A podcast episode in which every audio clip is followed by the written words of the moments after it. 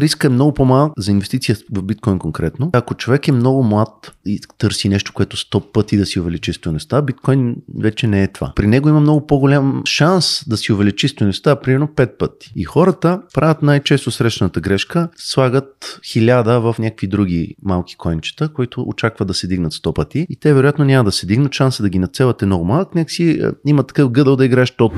Здравейте, приятели, и добре дошли в поредния епизод на Да убиеш Дракона подкаст подкаст.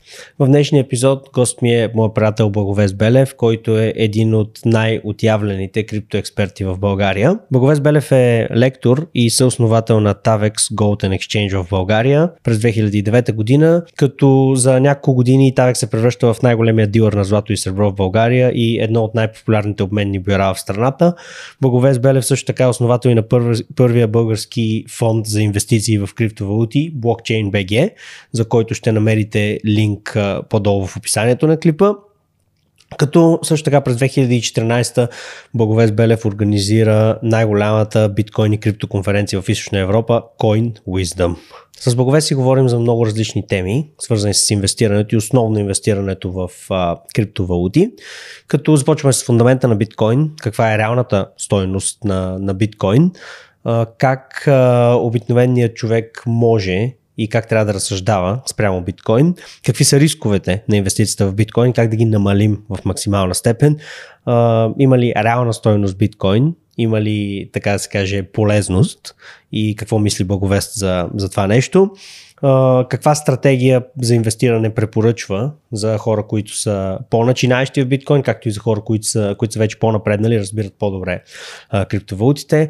Говорим също така и за други инвестиции, за това как да се защитим от инфлация, като Благо казва своя номер едно трик за, за защита срещу инфлация, за защита на парите ни. Говорим също така и за психология на инвестирането или а, казано по-конкретно какъв трябва да бъде подходът ни към всяка конкретна инвестиция от момента, на, в който научаваме за нея започваме да изучаваме, до момента, в който реално инвестираме в съответният актив. Видеото ще бъде изключително полезно за всеки, който не само, че иска да научи повече за криптовалути, но иска да научи повече и за инвестирането, да стане по-добър, по-ефективен инвеститор и по-добре да се ориентира в света на економиката и на финансите, да може не само да запази до голяма степен стоеността на парите, които вече има, но и да я увеличи. Както във всяко друго видео, и тук имаме нашата игра с коментиращите. Всеки, който ми остави коментар под това видео, участва за награди от 200 лева, като победите ще бъдат излъчени в следващото видео. Освен това, всеки, който ми оставя коментар, помага за развитието на канала и аз лично лично чета и отговарям на всички коментари. На този етап продължавам да го правя, въпреки че коментарите значително се, се увеличиха. Така че ще видя това, което оставяте и съм много благодарен за всичко, което ми пишете и което е позитивно за канала, както и разбира се за градивната критика към, към него. Благодаря ви. Също така даваме отделна награда от 200 лева за всеки, който ме последва в Instagram.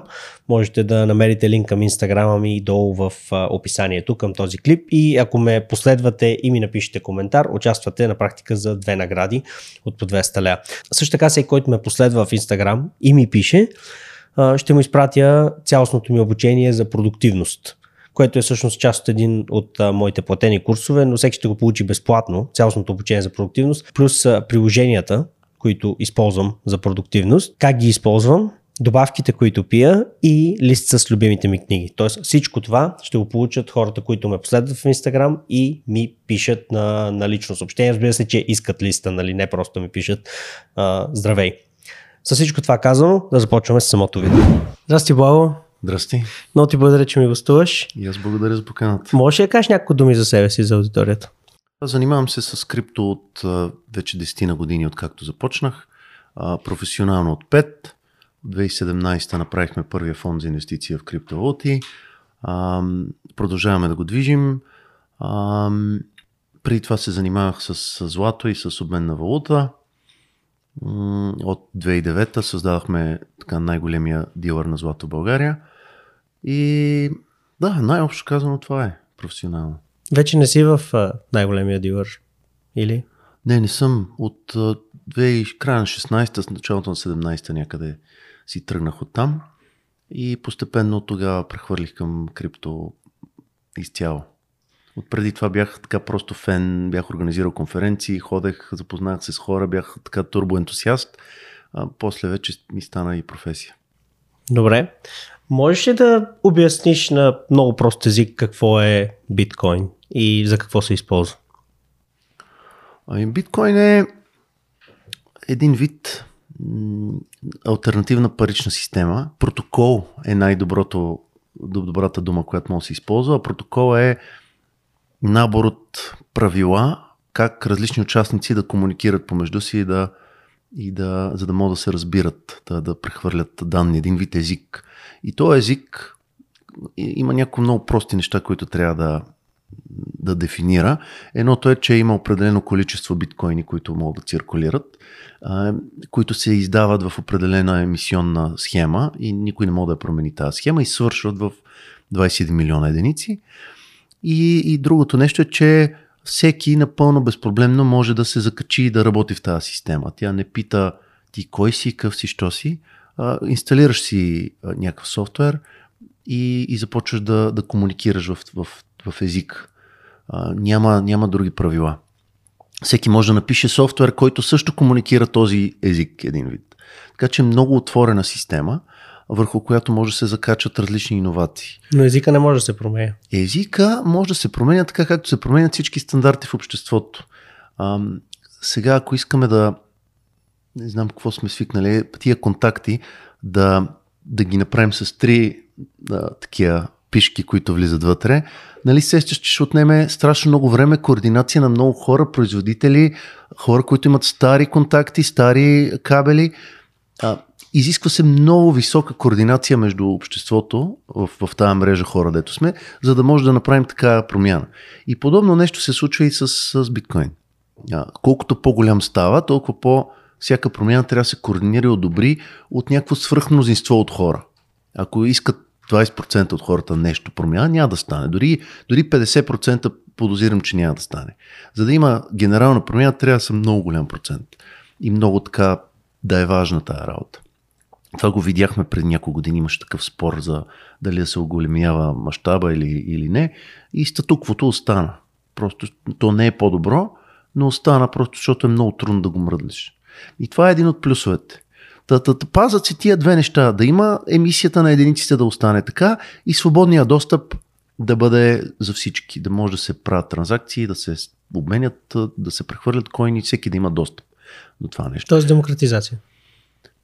Ами да, да. Свобода на, на обмяната, на размяната на стойност един вид. Система, в която може да разменяме стойност без с, с минимална фрикция или минимални бариери. И, и това да се случва ам, с, в пространството и във времето лесно. Да няма значение дали сме просто по интернет да се случва. Няма значение дали сме в България, дали сме в международно го правим, дали през нощта, дали е навръх нова година – Третото нещо, всъщност, което не споменах, всеки да има достъп да защитава мрежата, защото сега този език е такъв, обаче ако някой а, така може да има злонамерени играчи вътре и да, да саботират тия правила. И, и за, да, за да останат правилата работещи, а, трябва да има така наречените миньори, които изпълняват функцията на защитници на, на тази мрежа. И всеки има правото да се включи като миньор да вкара някаква компютърна мощност и да бъде на практика да защитава мрежата, пък мрежата съответно го възнаграждава с някакви биткоини за тази работа. Които намаляват с времето. Те намаляват с времето, обаче пък с времето пък цената им се качва, така че доларовата стойност на тия награди реално се увеличава през, през цялото това време, вече 14 години. И мрежата става все по-сигурна и все по-сигурна и колкото повече се използва, ще става още по-сигурна на практика. Добре, как би отговорил на някой, който казва, аз не виждам стойност в криптовалутите, не виждам интринзик value в тях. Каква е всъщност, какво е всъщност валюта, каква е стоеността, реалната, която седи за биткоин и за другите криптовалути? Ами, стоеността е, че имаме точно така неутрална, независима и нецензурируема парична система. И това, ако някой каже, че не, няма стойност, просто е, или има някакъв предразсъдък, или, или не, не, не вижда адекватно реалността.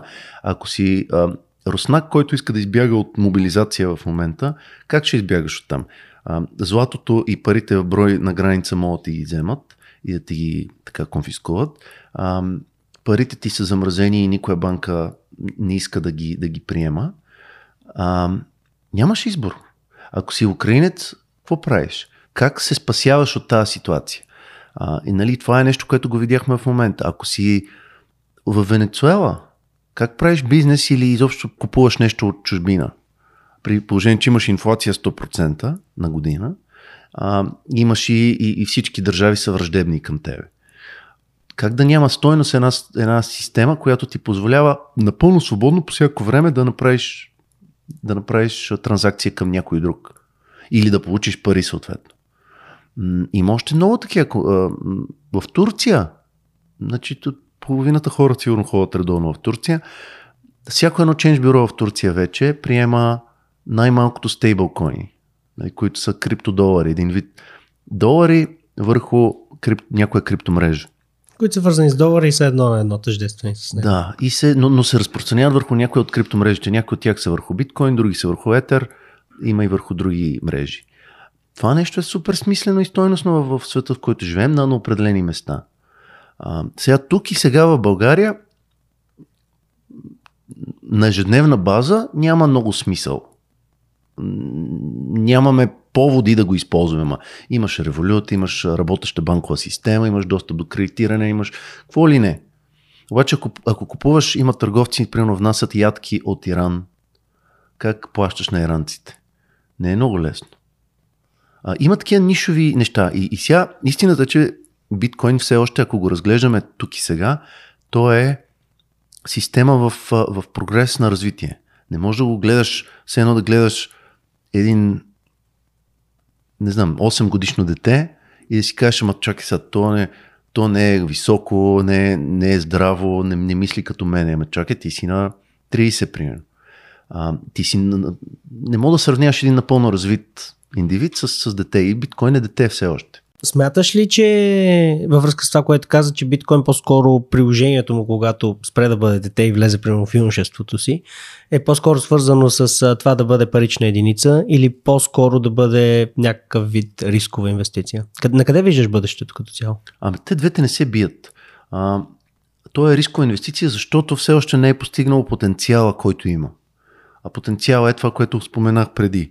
А, да се използва като альтернативна парична система и дори да стане доминантната парична система един вид в, в света. Има потенциал и заявка за такова нещо. Смяташ ли, че е възможно? Абсолютно възможно е, защото сега навлизаме и в а, времена, където не само инфлацията ще продължи да бъде проблем. Сега имаме период, на който така отихва, но така в малко по-дългосрочен план ще се, вероятно ще продължи да бъде проблем. А, това означава загуба на доверие към централните банки по, по света, особено в западния свят, в развития свят. А, имаме по-голямо геополитическо напрежение, отдръпване на, на, на различни лагери, което предразполага към нужда от някаква неутрална валута. И, и това, което видяхме с Русия миналата година, около половината им резерви бяха замразени, валутни резерви в, в западни а, така, съхранители, банки, институции, просто те нямат достъп до тях. А, света има нужда от независими, независима такава система, която няма как да бъде запорирана от, от някои от тези лагери, които може да връждуват. А, и биткоин може да стане такъв, а, такова нещо в перспектива, разбира се. Днес тук и сега не е, твърде е малък, но, но след 10 години е напълно възможно, според мен, да бъде. А няма ли някакъв риск във връзка с цената, защото ти все пак носиш и а, риска на волатилността? А, ти ако искаш примерно да плащаш с биткоин, трябва да купиш биткоин, той може да падне примерно 20% за един месец, ти си загубил 20% ами, от парите. Да, има риск, затова все още биткоин не е добро разплащателно средство. Не се ползва толкова за разплащане и, и, и разбираемо, все още е един вид спекулативна инвестиция, че това нещо има бъдеще, ще, бъд, ще става по-ценно, все повече хора ще го използват и, и като го погледнеш дългосрочно, цената му ще расте. Ще расте така, няма да расте право, ще расте така, но все пак ще върви нагоре. И ако е толкова волатилно, то не ти е полезно за разплащане, наистина. А, макар, че има услуги, които го правят, те обират волатилността за тебе, ама това вече вкарва допълнително осложнение на услугата. А, но има и преди, че волатилността също пада във времето. Ние сега го гледаме, все още се, нали, преди една година беше примерно 60 хиляди, сега е 18. А, това е голяма разлика, но, но примерно преди 5 години амплитудите бяха още по-големи. Преди 10 години още по-големи. Тоест, имаме едно намаляване на амплитудите и след 10 години може да са някакви нормални. В сравнение с много други валути, има периоди, в които биткоин е по-малко волатилен. Просто за даден период. От други валути? Да. Имаш предвид а, сега в момента? Ако вземем някакъв период за примерно 3 месеца или 6 месеца, има такива периоди, в които се оказва, че биткоин е много по-малко волатилен. А, разбира се, това са малки периоди в момента, но, но с времето, като набъбва тази система, тя не може да се клати толкова много. Когато стане 3-5 пъти по-голяма от сега, 10 пъти по-голяма от сега, вече волатилността по натурален начин спада. Как Тогава става? вече чак може да почне да се ползва за разплащане. Сега в момента е а, един вид някакво съхранение на, на, на стойност, а, мобилни, мобилни финансови средства, това е немалък use case, а, неограничена парична система за, за някакви а, по-спешни разплащания и спекулативна инвестиция, че света ще има нужда от тази система, ще я харесва, ще я ползва и след 5-10 години ще бъде по-ценна, отколкото е сега. Това си е спекулативна инвестиция, макар и разумна по някакъв начин. Тоест ти мислиш, че цената ще се стабилизира във времето и ще държи примерно едни нива? Ами нямам причина да не мисля това. Мисля, няма, има, има много доказателства в тази посока. Дори и в момента. Правим кратко прекъсване от подкаста и ще продължим след секунди. Нека ви кажа няколко думи за това защо е важно да се абонирате за канала, ако харесвате видеята. Както всички много добре знаем, YouTube много често промотира забавно съдържание за сметка на образователното, каквото е съдържанието в този канал. Причината за това е, че забавните клипове правят много повече гледания от тези, които са с образователна тематика. Това е причината YouTube много често да скрива от вас подобно съдържание. Единственият начин да върнете силата да избирате в свои ръце е да се абонирате за канала, но да го направите с камбанка. Защо с камбанка? Защото в правилата на YouTube ясно пише, че платформата сама решава какво видео да представи пред потребителите, независимо от това дали те са абонирани за конкретен канал или не. Така че чистият абонамент реално има много, много малко значение в очите на YouTube. Единственият абонамент, който има реално значение, който гарантира, че съдържанието ще достигне до вас, е абонаментът с камбанка. Какво ви обещавам в замяна на вашия абонамент? Обещавам ви, че ще каня страхотни гости, до част от които достъпът никак не е лесен. С част от хората трябва да се оговаряш с месеци, за да може да, да запишат до студиото. При други пък трябва да търсиш контакт с тях през много различни хора и като цяло е процес, през който знам, че голяма част от подкастерите в България няма да минат, но за мен си заслужават тези хора да бъдат чути и а, смятам, че имат какво да кажат, така че да обогатят живота ви или да ви образоват по теми, които имат значение. Какво направите сега? Задължително се абонирайте с камбанка, както ви казах. Ако вече сте абонирани за канала, тогава цъкнете и камбанката, за да може да си гарантирате, че ще получавате всички нови видеа. Благодаря ви, обратно към подкаста. Смяташ ли, че има някакъв системен риск за биткоин да го забранят някои от западни държави и да повлекат краки за други държави да... и да има масова забрана, примерно в западния свят? Това е един от основните рискове, според мен, срещу криптовалутите и биткоин специално. Ам, има го този риск. Струва ми се, че все по-малък става, тъй като сега има и този процес на деглобализация карва по-малка, по-малък синхрон между държавите в света. Ам, образуват се лагери и повече автономно всеки гледа да се спасява кожата по някакъв начин. А, и в такава среда е много по-трудно да, да направиш координирана забрана. Ако тя не е координирана, тогава почти няма шанс да успее. Защото ето Китай направиха забрана и то доста сериозна. И това, което се случи, изгониха всички инвеститори, миньори, борси. Най-голямата борса в света пак е китайска, китайци са собственици, обаче тя не оперира в Китай, няма нищо общо с Китай в момента. Миньорите, които бяха в Китай, създаваха, нали, там копаяха и правеха добив, избягаха огромна част са в Штатите в момента. Търсят ефтин ток по света. Това, че Китай е забранил, по никакъв начин не спира мрежата, даже доказва, че тя може да оцелее и без, и без Китай. А, ако някоя друга държава тръгне да, да спира, тя реално не забранява биткоин, защото биткоин отново това е език за комуникация между хората, за пренос на стойност. Ти не мога да забраниш това нещо да съществува, то вече съществува, то вече е знание разпространено между всички. А, можеш просто да се самоотрежеш от него. Това е забраната. И, и сега ако, ако хората са малко по-дълновидни политиците, ще видят, че ако се самоотрежат от някаква иновация, която върви в света, накрая и, и другите продължават да я използват, ти ще изостанеш на фона на останалия свят. Така че просто не ми се струва печелившо това решение. То всъщност в САЩ те не могат, разбира се, да забранят биткоин, защото не може да забраниш нещо, което съществува вече, но а, бях чел, че а, компютърния код всъщност има едно съдебно решение на Върховния съд на САЩ. Компютърния код се счита като слово и на практика биткоин бива защитен по силата на, на свободата на словото. Но това, което аз и други хора, нали, които се интересуваме, смятаме, е, че по-скоро ще направят withdrawalите доста трудни. Тоест много трудно ще можеш да си кешираш парите през американски банки, което вероятно ще накара да ходиш в други държави и да правиш някакви мазалища, нали, за да можеш да, да си вземеш парите които ами, си карал? Може и така да стане. А, за сега не е чак толкова. Не е лесно, но не е чак толкова трудно. Има много стимул за различни банки всъщност да, пък, да, да почнат да използват, да са по така приятелски настроени към биткоини, към криптовалути. И това се случва от време на време. А, но също време в западния свят той все още остава като екзотична инвестиция, докато в, в някои други държави става необходимост особено сега в тия странни времена имаш и, имаш и в Иран проблеми, в Ливан имаш проблеми от доста години, в Нигерия се опитват сега да им, да им наложат някаква държавна нова валута, да им махнат кеша, а те там са доста компютърно грамотни. В Аржентина имаш пословична инфлация, в Венецуела има проблеми, Ел Салвадор пък решиха така сами да въведат биткоин като основно. Така че в света се случват неща доста отвъд Америка и отвъд Китай и отвъд Европа. И, и, и това е супер, защото някакси натурално употребата може да набъбне там а, и ние да сме така да дойде при нас по-късно, защото при нас има по-малко нужда. А при нас ще има нужда при положение, че централните банки малко са изтощени от а, нямат много лостове да, ето сега се вижда и в Европа и в, в Англия имаше проблеми при, при това затягане на, на паричната политика за борба с инфлацията.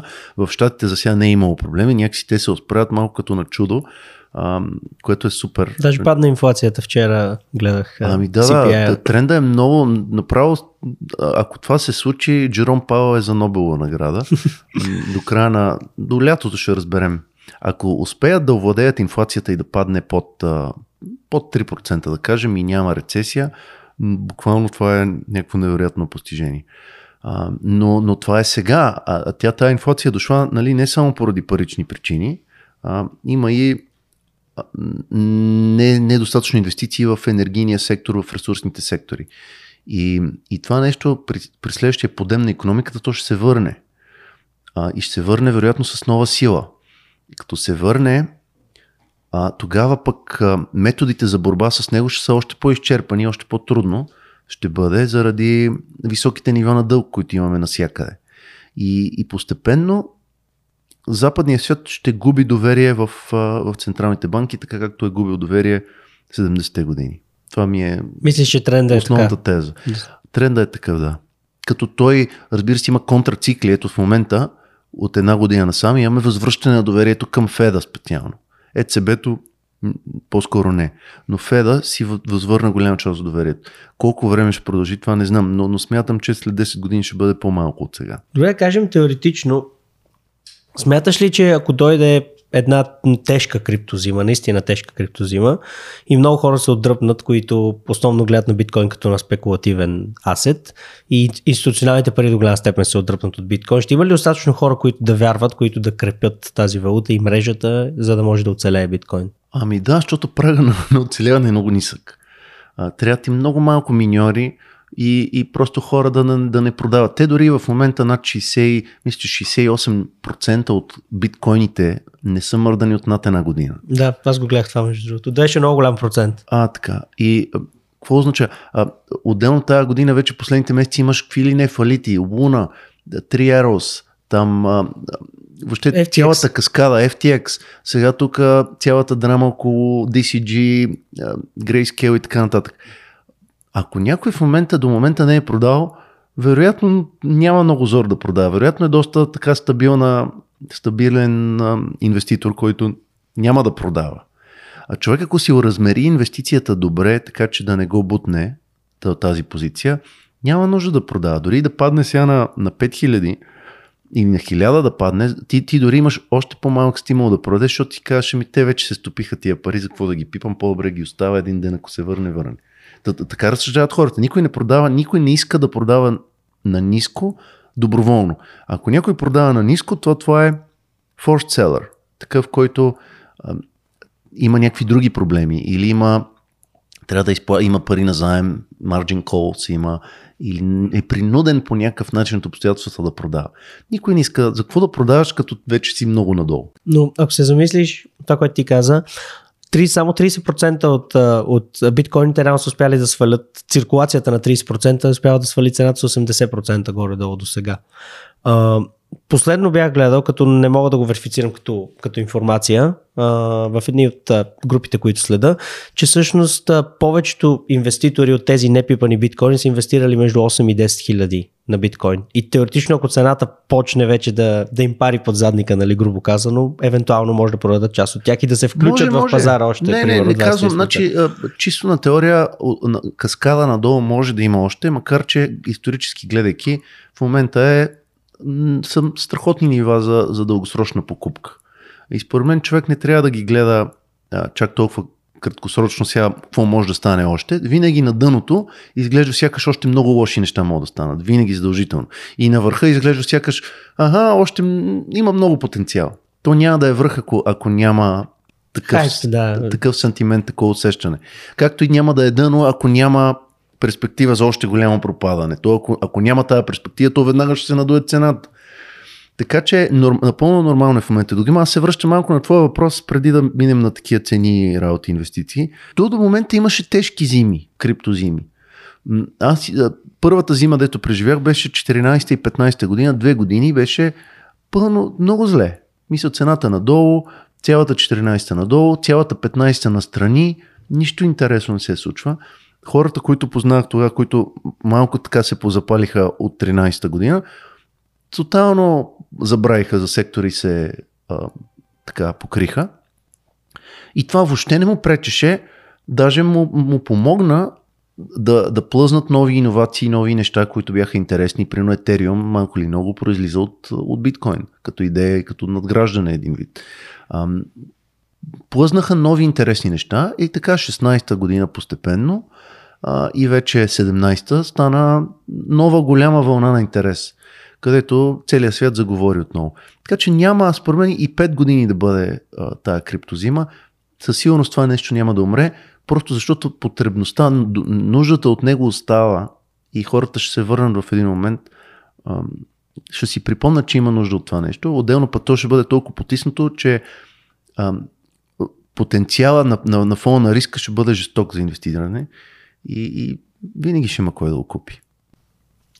Добре.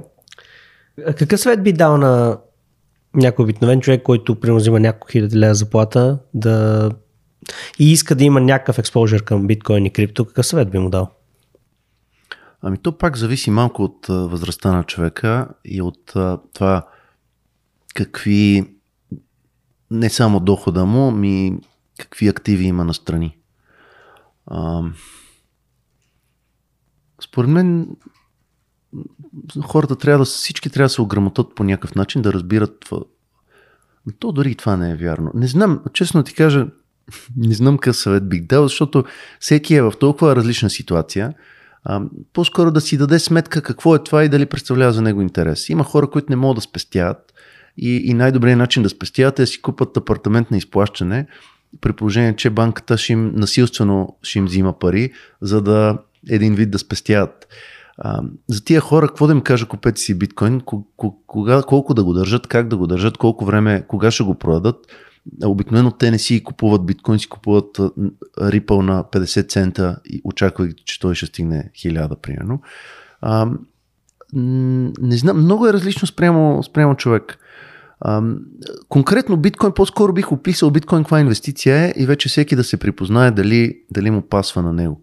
Това е вече актив, който не е съвсем джудже.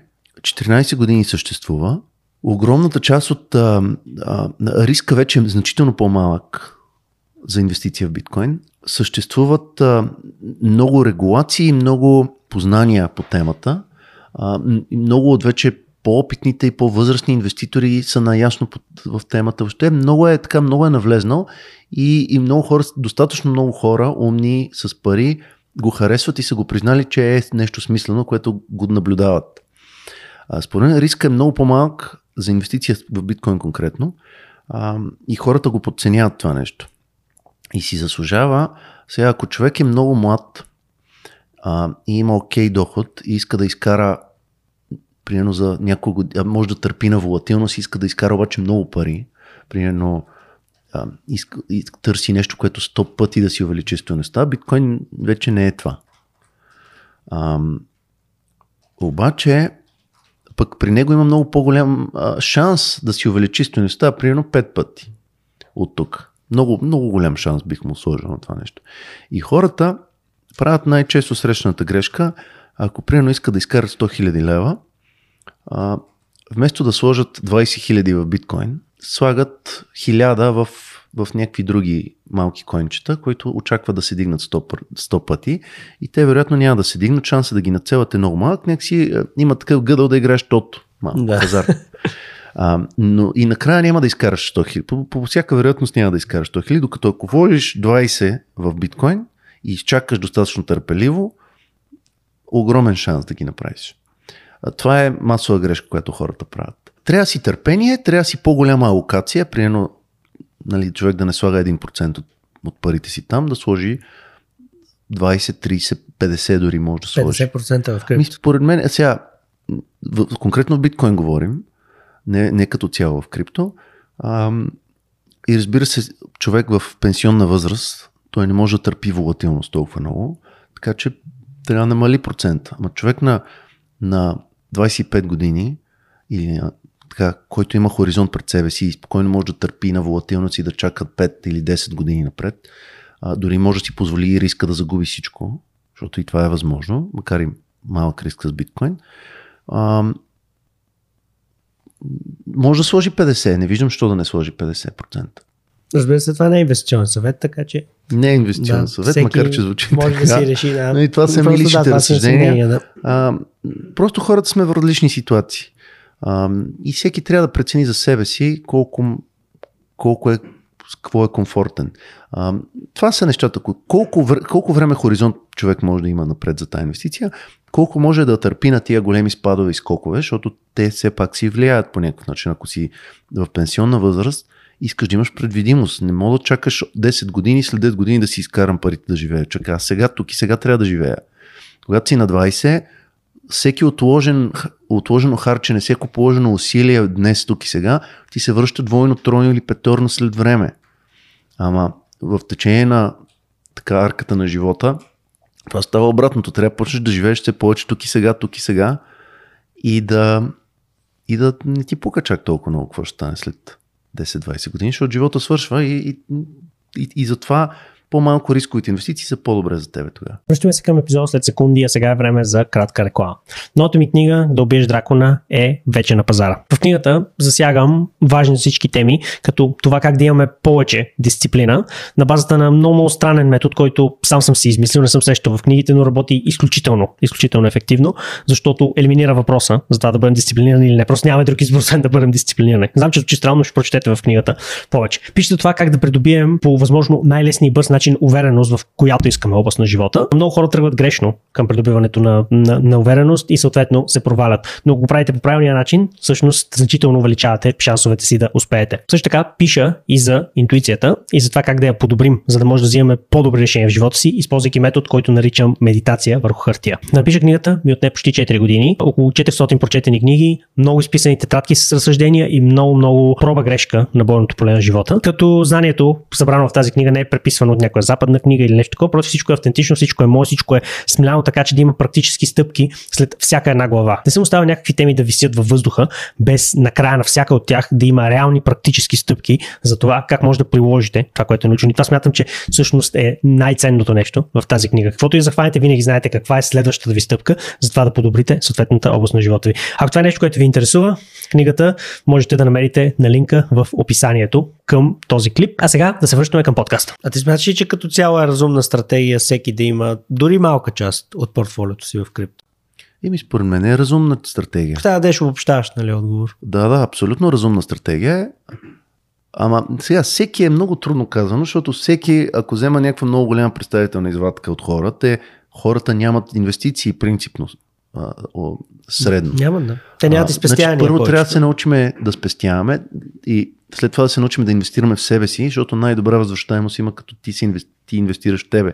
Да научиш език, да научиш програмиране, да научиш как да работиш. Въобще здравето ти да е, да е добре. Може да изкараш на всеки лев каран в тебе, може да изкараш 10 пъти много по-лесно, отколкото ако вкараш нещо друго.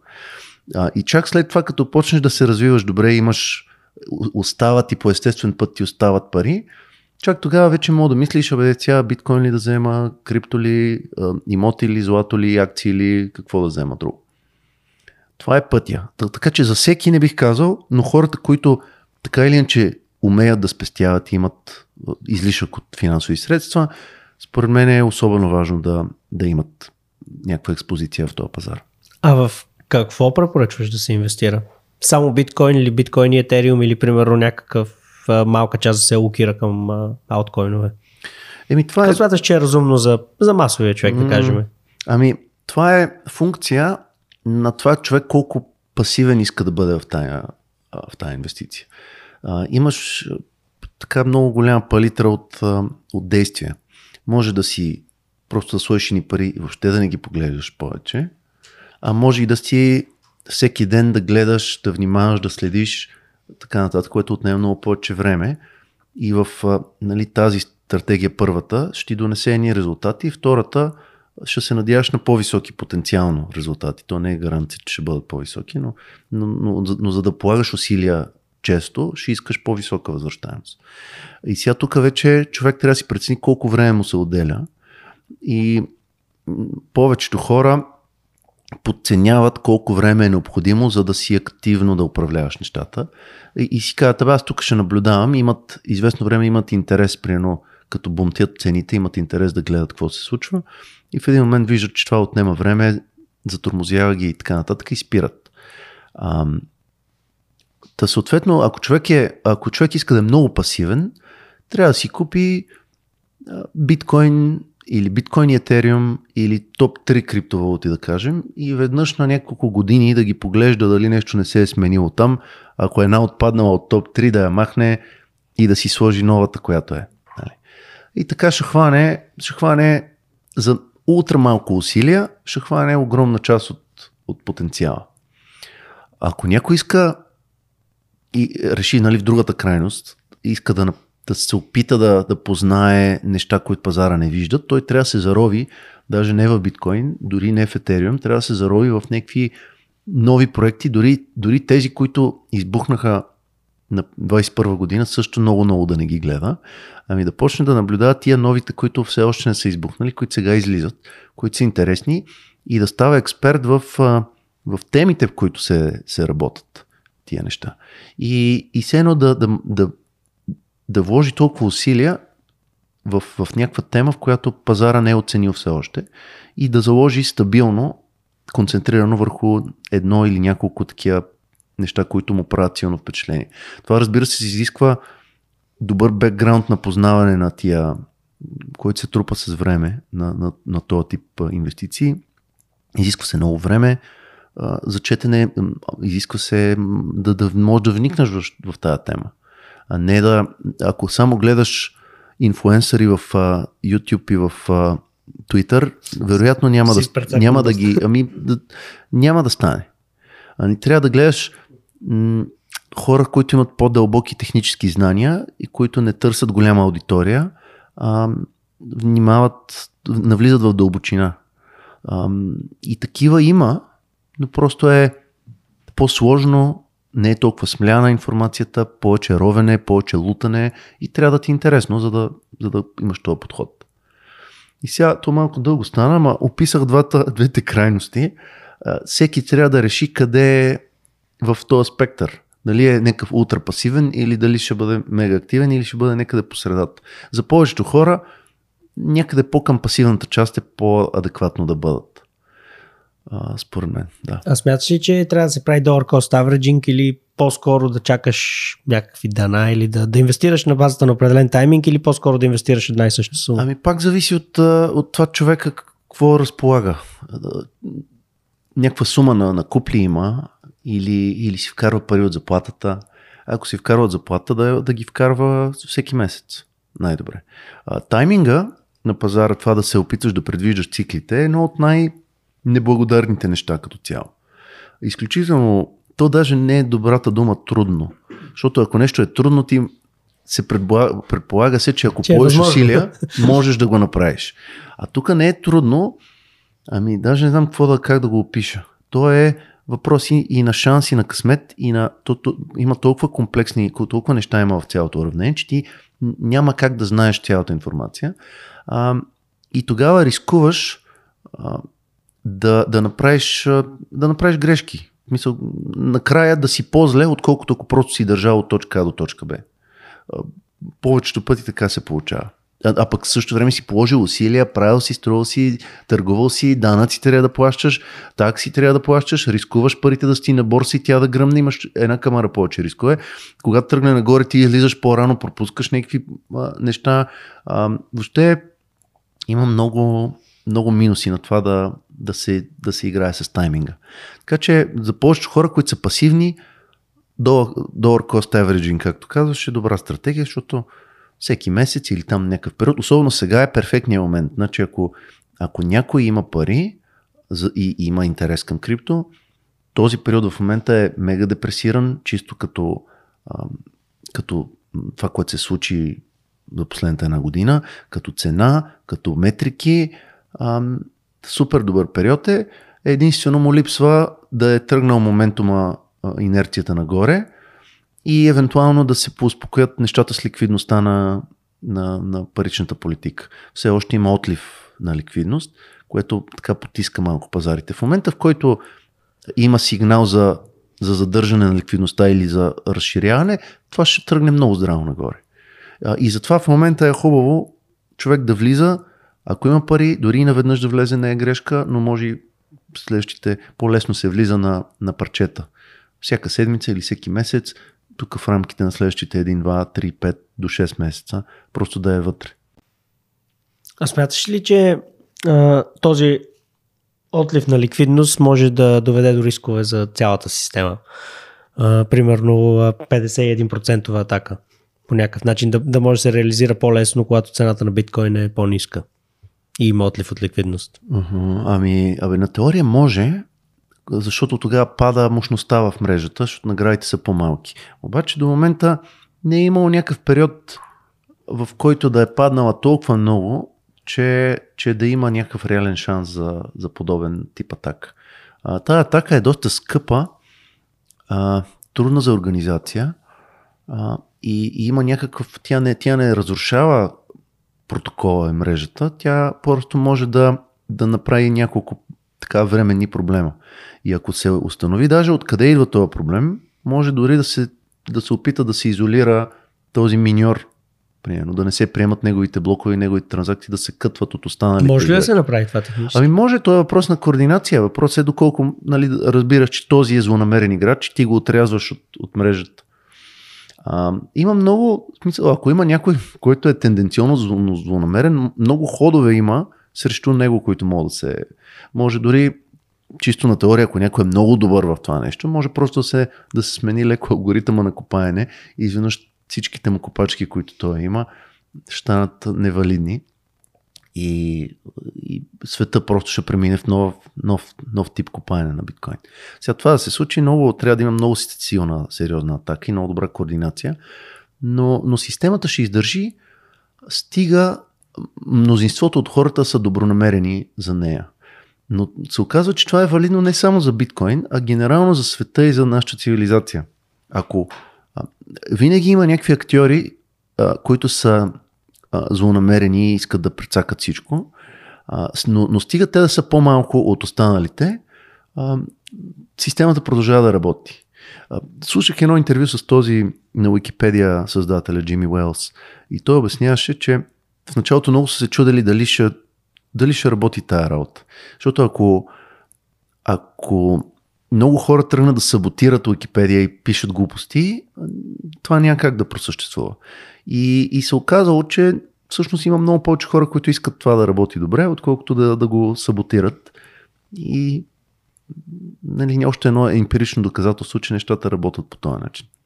То всъщност така работи и правната система, защото ти, правната система не може да се справи с, примерно, повече от 1, максимум 2% от хората, които имат такова противообществено поведение и правят престъпления, не можеш да вкараш 30% от хората в затвора. Така че правната система и правния ред, в който живеем, всъщност разчитат на, на това. Абсолютно. Не, не, целият ред, който имаме в обществото, търговия, елементарни неща, да отидеш да си купиш едно кафе, ти могат ти дадат кафето и да си тръгнеш без да си го платиш, примерно. Нали, и никой нищо няма да ти каже. И, и, и ще стане някаква сконфузност. Това май да докажете, че не си, аз си го платих преди малко. Не? А, ако хората сме злонамерени, може да измислиш непрекъснато неща, които да, да прецакваш системата, но то ти струва, първо ти струва много разход, на, генерално, и второ, ти няма да живееш в по-добър свят, ако има непрекъснат конфликт, т.е. ако няма синхронни координация между нас, ще живеем в някакъв много първобитен и, и никой не иска да бъде в това нещо. И генерално хората са повече добронамерени, защото виждат, че това е по-добре за тях и за всички е по-добре. Има това гейм теория, такова, така, така е системата, в която живеем, матрицата. Е така, че ще сме по-добре, ако, ако всички сме работим заедно. И то това е малко тъпото, че България още не сме го осъзнали това нещо. Някакси всеки си е за себе си, всеки да пореже системата от тук от там. И, и накрая и то е ти порязваш малко, обаче нетно и ти си по-зле, защото цялото ни общество е по-зле. Да, да. И аз всъщност ще допълна, че до голяма степен капитализма е кооперация между непознати. Така работи. Така работи финансовите пазари работят на базата на доверие, дали някоя компания ще се качи или не.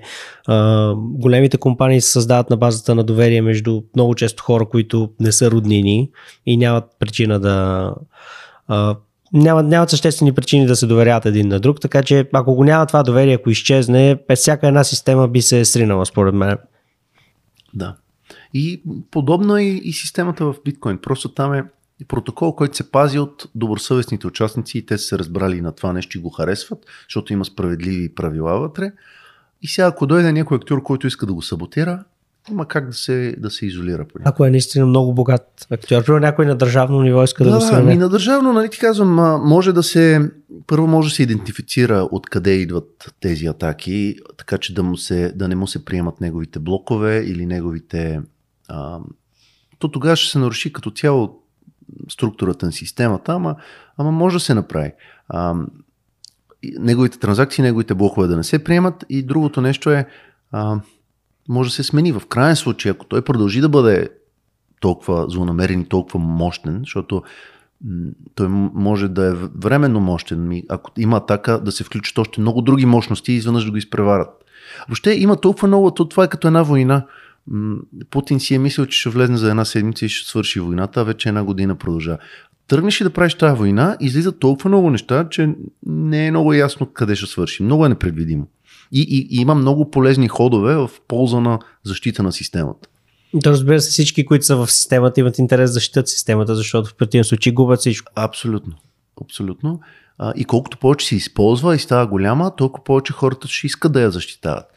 А, и, и другото е, че ти когато нападаш, нали, това е един от основните принципи във войната, ти когато нападаш трябва да не може да си малко по-силен от другите. Трябва да си много-много по-силен, защото защитаващия се е в позиция на предимство. По-изгодна позиция. По-изгодна да. позиция, да. Какви са твоите прогнози за цената на биткоин след 10 години? В следващите 10 години. Като разбира се, нали, трябва да кажем, че няма как. Нали, това, което ще кажеш, сигурно се в някаква степен спекулативно. И понеже каза, че биткоин ще, ще се стабилизира около някаква стоеност и волатилността ще намале, горе-долу къде я виждаш тази стоеност в следващите 10 на години?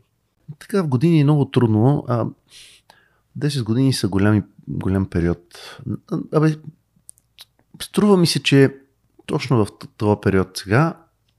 има шанс биткоин да изравни златото като пазарна капитализация, примерно. Тоест да се увеличи колко 5-6 пъти ли беше ами, златото? Значи сега ще ти кажа, златото е десетина 12 трилиона в момента.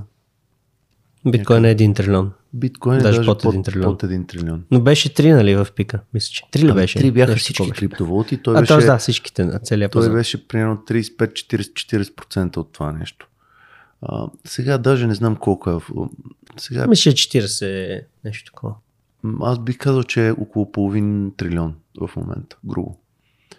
А, като цена. Може да го погледнеш даже на CoinMarketCap. 40% е в момента, 40%. Да, а като, като market cap, Да, като, а, като домино. е, това е доминацията. А ако е тук на конкретния ред на, на биткоин някъде трябва да пише. Да, market cap. А, а, под, под 400 милиарда. Да, по 400 милиарда. 380 и нещо. Тоест има, това е доста на- нагоре от сегашните нива. А, и, и защо смятам така? Смятам, че предстоят времена с проблемни за валутата и за паричните системи по света. Отслабване на доверието в централните банки, в тяхната способност да управляват парите добре, геополитическа несигурност и, и, и напрежение, а, включително и, и вътрешно напрежение, това, което се случва в Штатите и в, в някои други развити държави, и в Канада има много напрежение вътрешно, и в, в Западна Европа има. А, това са все фактори, които а, създават предпоставка за търсене на ново, на альтернатива, на така.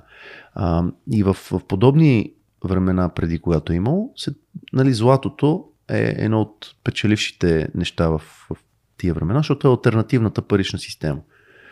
Отвъд а, държавната така.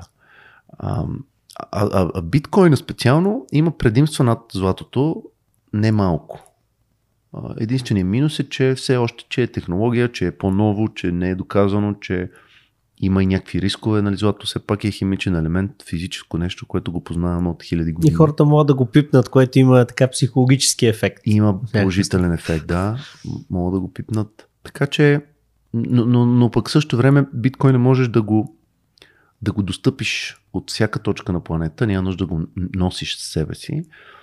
А, и, и може да изградиш, върху него може да изградиш а, финансова система, която е по-независима, може да го, да го, да, да, да го ползваш за разплащане, за разлика от, от златото. Златото не може да го използваш за разплащане. То е прекрасно за съхранение на стойност, а, като альтернативна парична система, нали? Но Да режеш малки такива за. не можеш, да, да не, е не, няма как. Няма как. Не случайно сме, сме минали постепенно, еволюционно сме минали на хартиени пари, просто защото злато не е удобно.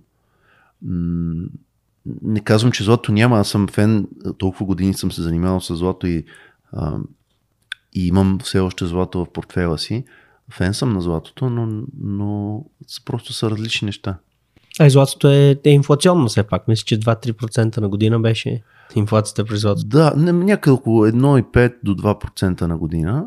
А, той биткоин е в такива рамки. Това е нормално да има така инфлация.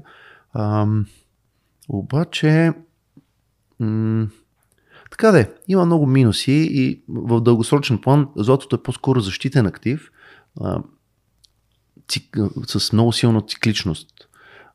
Ако човек е 100% злато, не е окей, защото златото е един вид пари. Ти не можеш да очакваш, че ще имаш възвръщаемост, ако просто държиш пари. Нали, чисти пари, макар и чисти пари, тогава в най-добрия случай ще те предпази от обесценяването на парите и то, и то трябва да го държиш дълго време, защото има периоди, примерно, които 10 или 20 години то да не мръдне или да е надолу. Има немалко такива исторически периоди. А, така че инвестиция само злато не е добре, но, но то може да даде някакъв вид баланс на портфела. Така че в, във времена, в които всичко друго е надолу, златото да е окей. Но то пари няма да изкара много, няма да порасне свръх много. Тоест, той е защитен ресурс по-скоро. Да, защитен ресурс е и в някакви периоди от време може да порасне, но, но човек това да, се, да го нацели точно в периода, примерно, няма да стане. Нали? А смяташ ли, че биткоин може да бъде някога такъв защитен защото каза, че може да измести златото, докато биткоин всъщност пада заедно с а, срива на пазарите. Да, Като цяло е доста свързан с S&P 500 с американските индекси. да. Ами, според мен може, само че трябва вече да, да не е в процес на развитие, а да си стане зарял актив, парична система, която се използва глобално за сериозни неща, за държавни резерви, за финансови резерви, за обмен международен, за търговия, за разплащане дори ежедневно. Когато това стане, тогава биткоина също ще бъде пари. И, и ще бъде защита. Тогава няма да е добра инвестиция. Сега е инвестиция, защото имаме потенциал да стигне от тук да стигне тук, нали, като употреба, и има риски да не стане. И затова един вид е някаква спекулативна инвестиция, че аз, купувайки биткоин, залагам, че ще върви в тая посока. И затова може пазара да ме възнагради. Обаче, ако вече е станало развито нещо, тогава няма какво да. Не е, инвести... не е така инвестиция. Тогава може да е по-скоро съхранение. Но сме далече от такова нещо. Да има още поне 10 години и да не кажа и повече. Смяташ ли, че може да видим в рамките на следващите 10 години 1 милион за биткоин? Като цена. Колко реалистично ами, е да кажем? Разбира се, че не може да се даде точно. Виж, един милион за биткоин означава 20 трилиона, примерно. Капитализация, да. Капитализация, което сега аз казах, че ще да кажем около златото. То и златото може да се е качило след 10 години.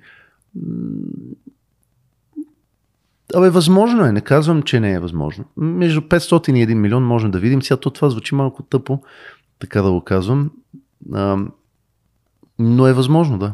Мисъл, ако, ако биткоин е успешен в това, което може да бъде като световна резервна валута а, и альтернативна, и даже не альтернатива, тогава ще бъде доминантна парична система, това са нормални цени, да, там ще бъде 501 милион. И то, и то даже ще е много трудно да го кажем, защото 1 милион е, е, долара днес няма да е това, което ще бъде тогава. Тоест, измерителя ще ни се е променил. Да, заради инфлацията, да. Да, да. Какво но, но може да отнеме и повече от 10 години. Значи, то е, това са неща, които много трудно да се каже колко време, колко време ще отнемат. Ето, интернета, примерно, много хора, абе, въобще целият бум на, на интернет се случва в 90-те години и, и на него му отнема примерно с, с, с мобилните телефони и така, да кажем между 2010 и 2000 с социалните мрежи, някакси големия бум, голямата промяна дойде по-късно, примерно между 2010 и 2020, да кажем, особено сега с COVID, изведнъж всички почнахме да работим дистанционно и, и какво ли не. Сега, 20 години по-късно се усеща вече много значително, че интернетът ни е променил живота. Нали? Ето, с тебе се познаваме покрай интернет, говорим, някакви хора ни слушат по интернет и така но отнема време и, и, и въпреки това не е плъзнало навсякъде или за всичко. Има още, още къде да расте доста. Така че това са, а парите са, промяната на парите са е трудна така бавна, бавна работа и, и е добре да е бавна.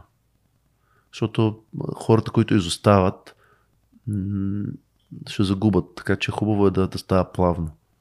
И все пак централните банки със сигурност биха били до голям степен резистентни на, на биткоин да се превърне наистина валута, защото ще отнеме в някаква степен от а, властта, която имат. Абе, верно е.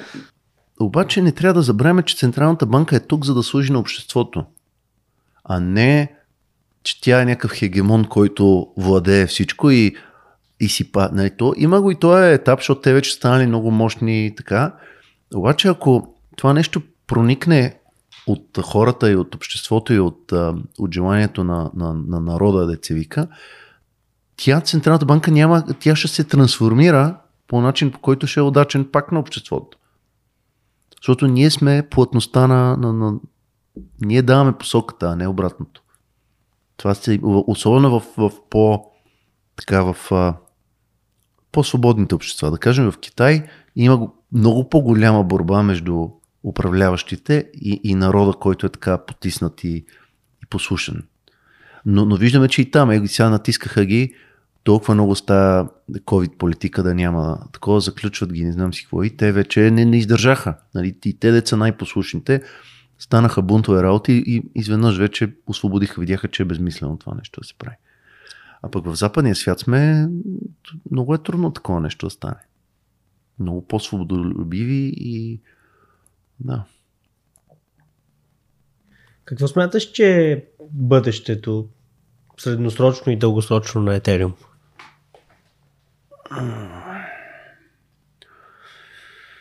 Ами, Генерално е малко зададен въпрос, но да. Етериум е там други неща. Там той не се. Той косвено може да се, да се бори за подобен статут, като ам, за някаква резервна валута или нещо. Неговата цел е по-скоро да се случват иновации върху, върху самия Ethereum, да, да има различни платформи за обмен, финанси, не финанси, всякакви нови неща, които тръгнах. Той е като технологичния слой един вид на, на тази система. Ам, може да се окаже, че биткоин е ядрото се едно актива, който е резервен, един вид парите, пък върху Ethereum да се изградат всички приложения на тия пари. Не знам, тук спекулирам, не, нямам представа как ще се развие, но, но заявката на Ethereum е по-скоро технологична иновация, отколкото финансова е, парична система. И за сега се случва това нещо. Нали? Видяхме последните години всякакви видове борси за обмен, NFT-та. NFT-та, за страховки, какви ли не неща плъзнаха като иновация в Ethereum и те са интересни. И, и дори до, до голяма степен те се спират, защото просто Ethereum няма капацитета да поеме всички тия транзакции и работи. NFT-та също аз съм така много отнеми време докато ги възприема и да ги, да ги намеря за нещо смислено. Обаче сега все повече виждам, че не е чак толкова глупаво, колкото изглежда отстрани на, на пръв поглед. Има някакъв, има немалък смисъл и, и, и то виждаме как супер много хора от, от пространството, от общото пространство просто се лепат на тая тема. Харесват я, издават NFT-та, ця Тръмп издаде NFT-та Да, да, преди няколко седмици. Тим Ферис издаде някакви, някаква серия неща.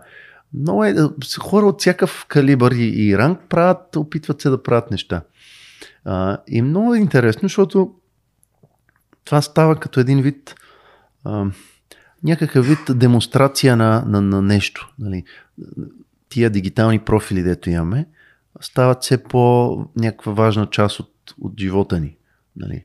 А, в социални мрежи и такова. И ти най-лесният ти начин да да удостовериш принадлежност към някаква идеология или към някаква група или е, някакъв вид социален статус, може да се окаже, че е чрез подобен тип NFT-та, които могат да са един вид значки. Нали, ако се замислиш и тия военни значки, тук където се окичат, това пак си е някаква форма на физическо NFT, някакъв статус. Тук аз съм печелил тази битка, правил съм това, не знам какво, награждавали са ме.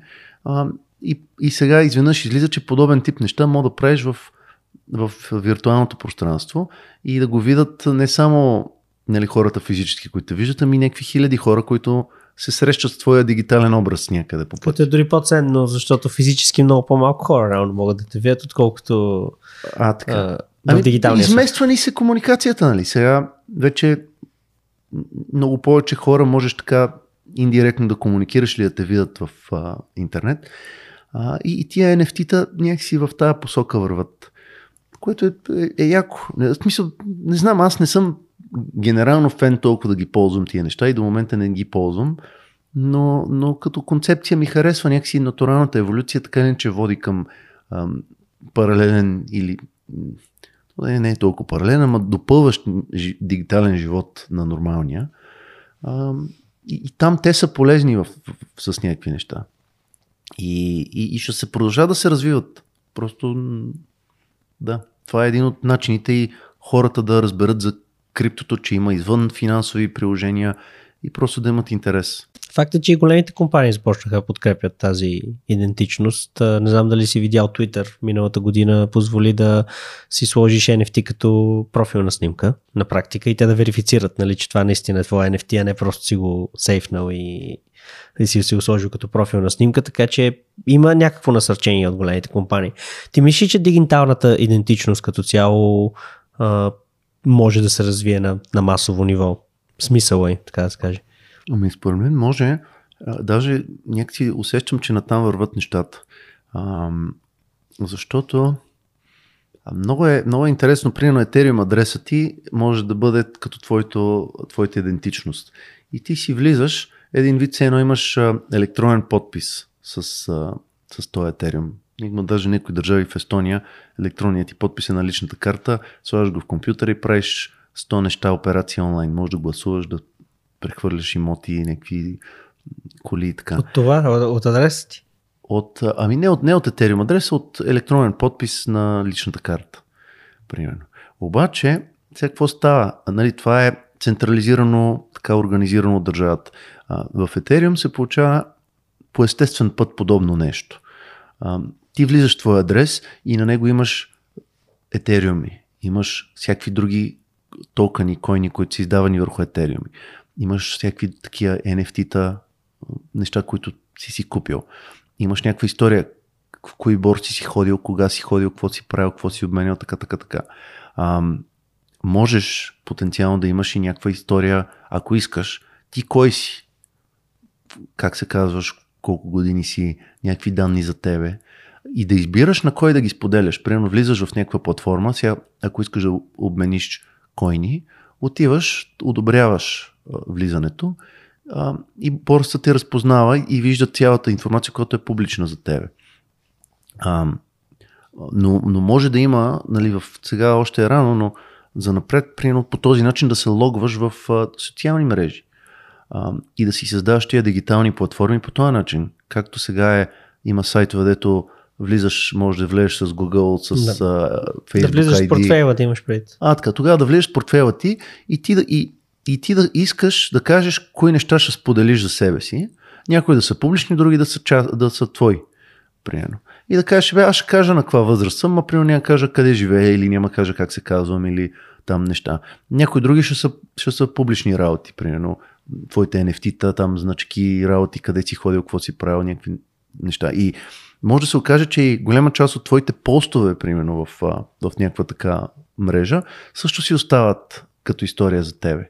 И ти после да отидеш или, или твоите фолуари, и ти после да се логнеш в друга система, друга мрежа и да запазиш някаква част от тази история пак в, в тебе. Все едно, в момента, влизайки в Фейсбук, Фейсбук притежава всичко свързано с тебе, всички твои снимки, история и така, а пък да се реорганизира системата, така че ти да ги притежаваш а, в една обща прозрачна мрежа и, и тия платформи ти да, да избираш какво да им даваш а, като достъп на информация. Някак си така м- остава идентичността и, и собствеността на твоята история при тебе, а не в платформата. А, и сега това е, една, това е визията на Web3 един вид. А, нали, реорганизация, така че индивида да има повече, повече собственост върху дигиталния си живот. И мисля, че вървим на там. Рано е в, в, в развитието на това, ама някакси изглежда, че в тая посока се ходи и, и в тая идентичност може да са ти и парите, и акциите, инвестициите и какво ли не. Още. А ти мислиш, че масовия потребител би искал такова нещо? Защото мен струва, че масовия потребител е а, по-скоро не иска тази необратимост на транзакциите, които, които, които, са, които са в криптото. А, по-скоро иска да има на който се обади, който му даде сапорт. А когато ти си банка, на практика ти носиш отговорност за всичко. Да. Иска ли съвременният потребител да носи отговорност за всичко? Еми, Масово. Според мен средно няма да иска. Има ни примерно 10% от населението, които ще го правят. Останалите хора ще имат нужда от, от помощ. И то е нормално, защото ти за да носиш отговорност за всички тия неща, ти трябва, в смисъл сложно е. Обаче те могат да се появят и други услуги. Примерно, абе, с времето ще се появят услуги така, че да ти е по-лесно да съхраняваш тази идентичност, все едно кодовете за нея. Примерно ще бъде разпределен е, е, една част, че е в, не знам, в държавата, а друга част ще е в някакъв сейф, дигитален сейф и, за да се, и, друга, и трета част ще си е при тебе. И ти, ако си изгубиш това, дето е при тебе, като ключове, мога да поискаш от общината и да, и да отидеш и в а, сейфа, да си сложиш пръстови отпечатък, да ти сканират ретината и, и да сглобят цялото нещо и да ти върнат достъпа, примерно. А сега, ако преведеш на някой, няма да могат да ти върнат парите, но то това е нормално. Нали? Трябва да си носиш последствия. Но, примерно, ако си загубиш ключовете, да можеш да се да си ги имаш. Ще се трансформират тия услуги. Сега много, това са неща, дето много напред в бъдещето ще се случат. Но, но натам върви според мен. Натам да. И според мен ще има такива услуги, които да ни улесняват. Ако е смъкнат отговорността, пълната отговорност. Да, да ти, да ти помогнат. Но, но също време те да не могат да я държат за тебе. Тоест да не могат те да ти харчат твоите пари ти да разчиташ на тяхното благоразумие. Те също да са заключени, да ти пазят някаква част от, от а, идентичността или от кодовете. А, да. Нещо такова си представям, че ще стане. Възможно е, възможно е.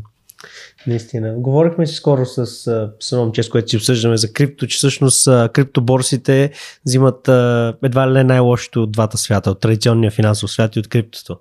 Взимат централизацията, mm. обаче от друга страна, т.е. Нали, буквално това се бие с основната цел на криптото, обаче пък от друга страна нямаше никаква гаранция за парите си, която имаш в традиционния финансов свят. Тоест буквално най-лошото от двата свята, но всъщност много хора държат, на, държат парите си на, на exchange, не държат на cold wallet, защото там отговорността ти е много по-голяма.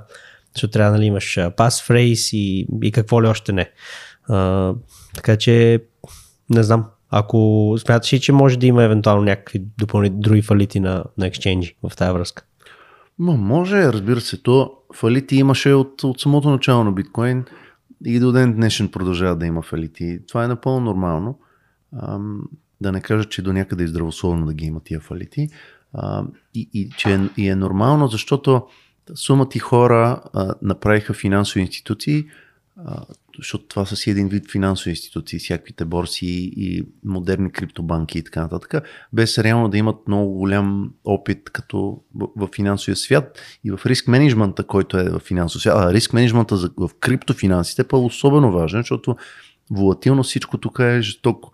И в момента, в който не си добре подготвен, пазара ще те занули. А, така че това е нормално, което се случва в момента, според мен. Щях да се радвам да съм го предвидил преди една година. За съжаление. Не... Така ли може да предвиди тази година, където мира? Да. А, не, не, не очаквах, че да има чак така каскада от различни участници, които изглеждаха компетентни. А, но, но така де, хората ще имат нужда от такива услуги а, и няма лошо да ги ползват. Не знам. Полезни са централизираните услуги, все пак ти дават повече, повече удобство. И със сигурност вкарват повече хора, като цяло продават на повече хора идеята за крипто и помагат за адопшена. Да. Но нали, от друга страна на някакъв етап, според мен, всеки трябва да мине към, към cold storage. Защото да държиш прекалено много пари на exchange, както казах, смятам, че буквално взимаш най-лошото от, от двата свята. Така е, да. Прекалено много не трябва. А, но освен ако активно не трейдваш, примерно, не ти трябва по някаква причина са на exchange. Да. Но, но също време екшенджите ще стават по-добри също. Тоест тия, които сега изчезнаха, нали, останалите, които оцелеят на, на този пожар, ще бъдат много по-добре подплатени за напред. Ще се научат да не взимат твърде големи рискове. Ще се научат да доказват наличността на всички резерви, които имат спрямо депозитите, примерно. И това по естествен път ще наложи някакъв вид естествена регулация на пазара, според мен. При такива кризи ще се наложи. Ето сега в Binance, примерно много хора загубиха доверие. Binance, какво ще се случи? А, няма ли да фалират и те? Така, така, така. Те ще направят всичко възможно, за да, да докажат ако наистина имат всичките си резерви, да докажат, че ги имат по смислен начин. За сега не, не, не, не се е случва по съвсем смислен начин, но, но, но индустрията има желание за това. И ако някой успее да го направи, па той ще дръпне над всички останали много повече. Нали, това е жестока пазарна ниша. Как да, го, как да направят такава борса, която да има тази прозрачност. И сега за, за момента излиза, че само борсите върху Ethereum с, с тия дефи борсите реално имат имат Има такава прозрачност. прозрачност да. И, и може да се окаже всъщност, малко иронично, понеже те се вижда, че тия дефи борси, те не са много децентрализирани, могат да бъдат спряни относително лесно. Не са ли? Всъщност аз съм задълбал чак толкова, но доста се тръби, нали, че са децентрализирани, че там мога да верифицираш всичко и че няма трето лице, ами, което... Ти можеш, ама то това малко отваря една друга скоба а, за Ethereum и за това, което се случи, така има един прецедент с това торнадо кеш което е един вид а, малко... Пране на пари. А, перачница, да, малко е така центрофуга се случва. Ти вкараш едни коини, то ги върти, върти и, ги, и ти ги изплюва в друг чисто нов адрес и няма проследяемост между този, дето е влезнал и този, който е излезнал. И сега това на американските регулатори хич не им хареса и го забраниха, арестуваха един от а, а, програмистите и сега в момента огромна част от, а, от а, миньорите или как да го кажа, от валидаторите в Ethereum филтрират тия транзакции към това нещо и блокират койни, които са минавали през него. Тоест един вид си налагат цензура заради американската регулация един вид. А, и а това... може ли всъщност да се... Как точно е правят тази цензура? Защото нали уж има протокол, който всички трябва да следват. Еми, да, да, ти можеш да избереш тези конкретни транзакции, които минават през тази услуга, да, да не ги пипаш или да ги блокираш или да не, да, ги, да не минават през тебе. Ти си имаш избор. И ти го правиш за себе си. Обаче, когато го правят още и този, този, този и този, вие направите вие сте мнозинството от мрежата. И сега това, за да иска да работи, трябва да мине през тези, които все още работят с, с тая мрежа. Ам, и това си един вид форма на цензура, която не е, не е много яка, ама пак е някаква посока. Ние не знаем реално къде ще избие тази еволюция. Може и в тази посока да избие хората да искат все пак да има някаква цензура, да не е съвсем безконтролно. Както видяхме, всички спекулирахме, че тези privacy coins, дето са съвсем на тип Monero, Zcash и така, че те ще имат много голямо бъдеще. Тако, и пазара не ги иска. Просто не ги търси, не, не, не са му ценни, не, не му е толкова важно. А, а, иска Ethereum, примерно, защото а, в, в Ethereum имаш много по-малко privacy дори от, от биткоин на този етап. М- така че не знаем на къде ще избие еволюцията. И може да се окаже сега тия децентрализирани борси, ми то се знае, примерно Uniswap, то е, то е ясно кой го е създал, екипа, има хора, които инвестират в компанията и могат да го затворят веднага, чисто на така официално. То ще продължи да работи неофициално, а може да направят живота толкова труден, че да стане нещо много нишово и много така неизползвано. А, и накрая да не се окаже, че ползата от тия децентрализирани борси всъщност не е от липса на цензура, защото тя може да се наложи, а да бъде от това, че всъщност са мега прозрачни и за разлика от Binance, Kraken, FTX и другите, там виждаш всичко черно на бяло. Няма скрито покрито, знаеш кой къде се ликвидира, колко резерви има, всичко се вижда. И това да се окаже големия бонус от, от цялото нещо. Много интересно, защото много неща тръгват с едно намерение и просто в еволюцията се оказва, че бе, всъщност това е полезно, ама по друга причина е полезно. Какво мислиш като цяло за метавърса? Има ли бъдеще той? Смяташ ли, че голяма част от населението биха пренесли част от живота си там? То зависи как го дефинираш метавърса. То и сега мога да дефинираш, ако Instagram, Facebook, Twitter са метавърси. Аз не би ги дефинирал като метавърси, по-скоро нещо, което е свързано с виртуална реалност. По-скоро. Ага, еми, окей. Okay. Не знам дали бихме го използвали повече. Вероятно бихме. Защото ще е по така по-въвличащо. Може пък да е повече изморяващо. Не знам.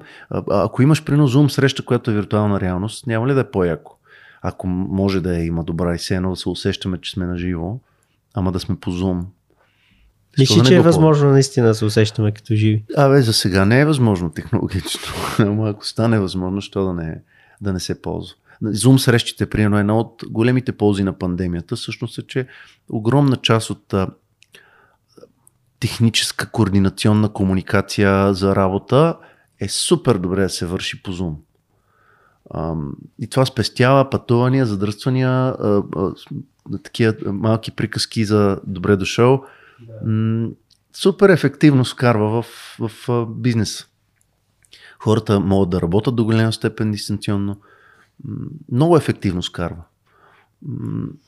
Що да не, ако, ако може да бъде и това виртуална реалност, що да не, да не се използва все повече.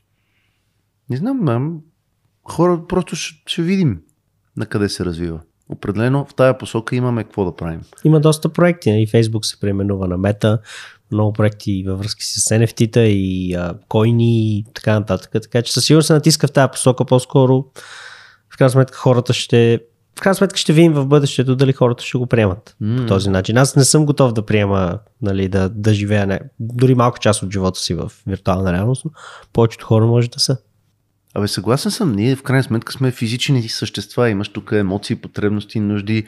А, да седиш, да циклиш в а, някаква виртуална реалност, няма да си по-щастлив, отколкото в момента.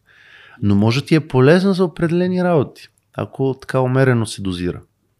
Да не се, но, да, да не се прекалява с нея. Определено може да е полезна, както и сега целият ти е, е, интернет живот, всички тия социални медии, е, изкуствен интелект, който гръмна напоследък. Всичко това може да ти бъде полезно в, и в, да, ти, да ти подобри нормалния живот по някакъв начин. Но, но, но става по-трудно, понеже почваме да живеем в така ера на изобилие, нали, имаш твърде много. Преди 90-те години, като бяхме малки, имаше много малко неща, нали? Радваш се на някакви такива елементарни работи. Сега Едно момента- киндер яйце и си да се сега толкова много изобилие има, че ти по-скоро трудното идва не от това да имаш интересни неща да правиш и да, и да консумираш, ами да, да, да си оставаш пространство за, просто за спокойствие и за, за, за нищо. Така за възстановяване. Да не, да не преяждаш непрекъснато с информация. Това става трудната задача в тия времена. Какво мислиш, че е бъдещето на блокчейна като технология? Ами всички тия неща, които ги изборихме до момента, и финансова система, и парична система альтернативна. и Ще успеят ли да проникнат в традиционните системи според теб, бро- блокчейна? Ами то блокчейна да извън намери- ти е малко, това ме един пиар такъв, така глупост, която се говори. Нали, криптото не е важно, токените не са интересни, обаче блокчейн е много ценна технология. Нали? Това много така се чува по медиите. Вече позатихна това от, от време на време, така че Абе, чува се от време на време, го, го меркам да, като че. да, да, но, но по-малко. Имаше един период, ето само това се говореше. Е, И се видя, че постепенно чакаме, ако блокчейна без крипто токени вътре върху него, то е безмислен. Мисля, да, може да се внедри в някоя система някъде там по пътя на, на IBM не, да внедрат нещо, че да стане малко по-ефективна. Супер, ама това, това трябва да се говори по новините, че има нещо, което малко по-ефективно прави друга система. Не е интересно. Ам, по-скоро блокчейна е свързан с това ти да, да имаш протокол, език, на който да много хора, машини да говорим и да мога да пренасяме стойност по справедлив начин. Между, между нас си, дистанционно, по всякакъв начин, без цензура и така. Това ти е ползата. И вече оттам нататък можеш да, да видиш различни приложения за, за тая работа. Но това по-скоро би било приложимо според мен за, така да се каже, за по-съществени транзакции, обобщително казано, защото не мисля, че всяко нещо, всяка една транзакция малка, която правим, има място на, на блокчейн. Ами може и да нямате, затова пътищата са, примерно, Lightning Network работи. Е, сега тук на телефона мога да ти пусна неща и то няма да мине на основния блокчейн, ще мине през Lightning Network, който обаче Layer пък two. е изграден върху блокчейна, така че пак частично участва там. Ам, да.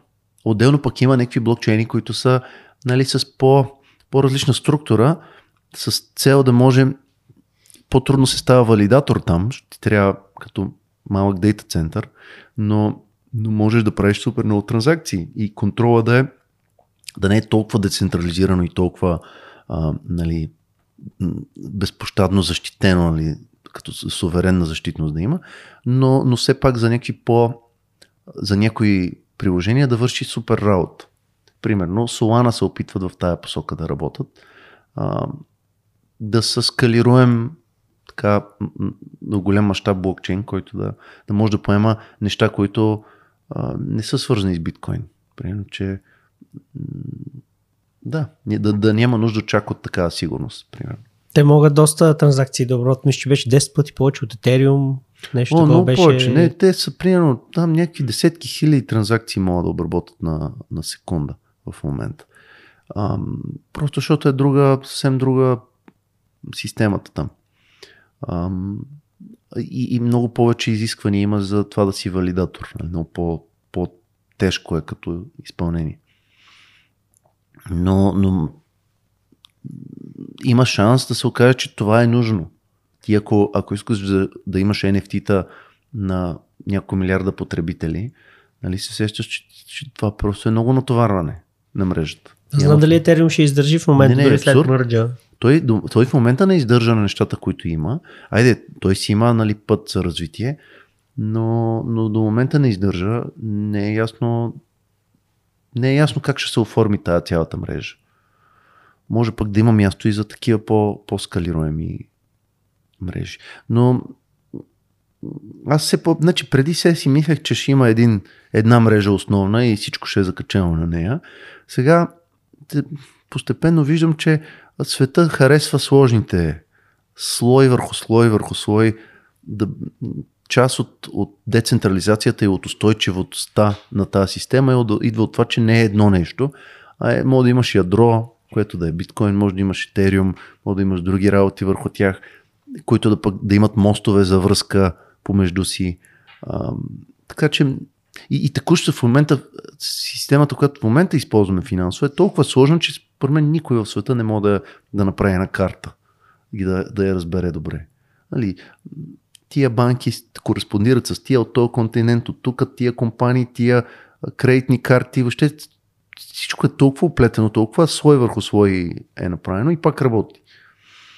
Нещо подобно се случва и с крипто. Смяташ, че може би това ще се пренесе и към криптото, цялата тази сложност, много Да, явно такъв, такъв ни е такъв ни е начина на, на еволюция. Стъпка по стъпка, сложни клъстъри се сглобяват, напасват се с времето някои отпадат, трансформират се.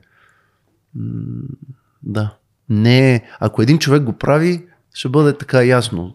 Ще направи нали, голямата структура, така, така. Но когато един човек го прави или централизирано се прави, няма иновация.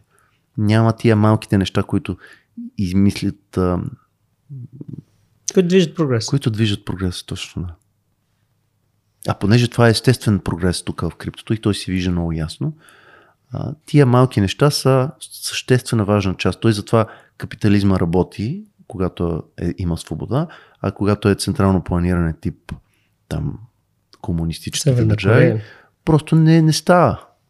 Няма как. Да, имаш някаква ефективност и до там. Няма иновация, няма, няма прогрес. Добре, поговорихме доста за биткоин и като цяло за криптото. Да кажем някакво думи и за инвестициите като цяло, като начин за съхранение на стоеност и увеличаване на, на богатството. Имаме, мисля, и 20 на 20 на минути, да. А, има ли и други инвестиции, които, които са ти интересни, за които можеш да споделиш на, на аудиторията, да, ги, да си ги проучи, разбира се, всеки за себе си? А, има, да, има не най-две а, работи. Аз сега да, тук малко да се, трябва да се върнем в това, всеки в каква ситуация е, нали, какво, какви пари има спестени, колко му се занимава да ги управлява. Това може да е една безкрайна игра, непрекъснато всеки ден да ровиш и да правиш и да, и да ти е да не свършва. Да ти е основния бизнес едва ли не? Ами, да, основното занимание и да те и, и, и до никъде няма да стигнеш. То просто има безкрайно много работи, които човек да изследва и да направи. Има хора, които се кефат на, на имоти, разбират повече от имоти. Според мен човек трябва да си да види къде му е сферата на компетенция и да рови в тази, тази сфера. Защото ти, за да си добър в някаква инвестиция, трябва да, да виждаш нещо, което пазара не вижда. Пазара са останалите хора, които са на, така, използват или участват в тия, в тия инвестиции. И ти за да видиш нещо, което пазара не вижда, влизаш по-рано и, и след време пазара го забелязва и ти един вид, твоята функция е, че сигнализираш по-отрано, че има някакъв дисбаланс някъде.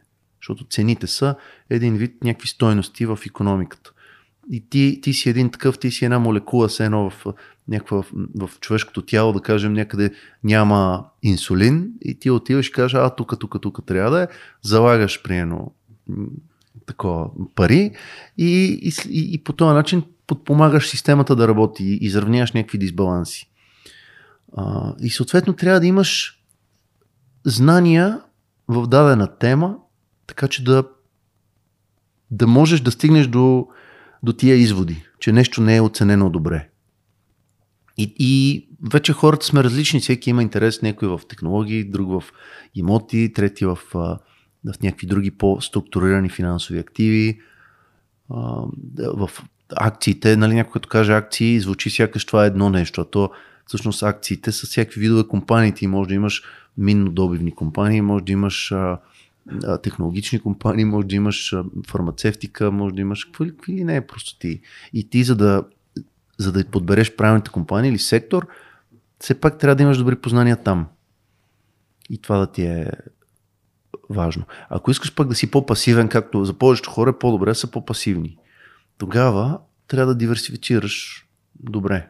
Какви проценти горе да препоръчваш? Знам, че е много генерално, но така приблизително, просто да дадем някаква перспектива на, ами, на хората. За човек, много... който наистина иска да инвестира максимално пасивно, има среден доход, примерно, като за България.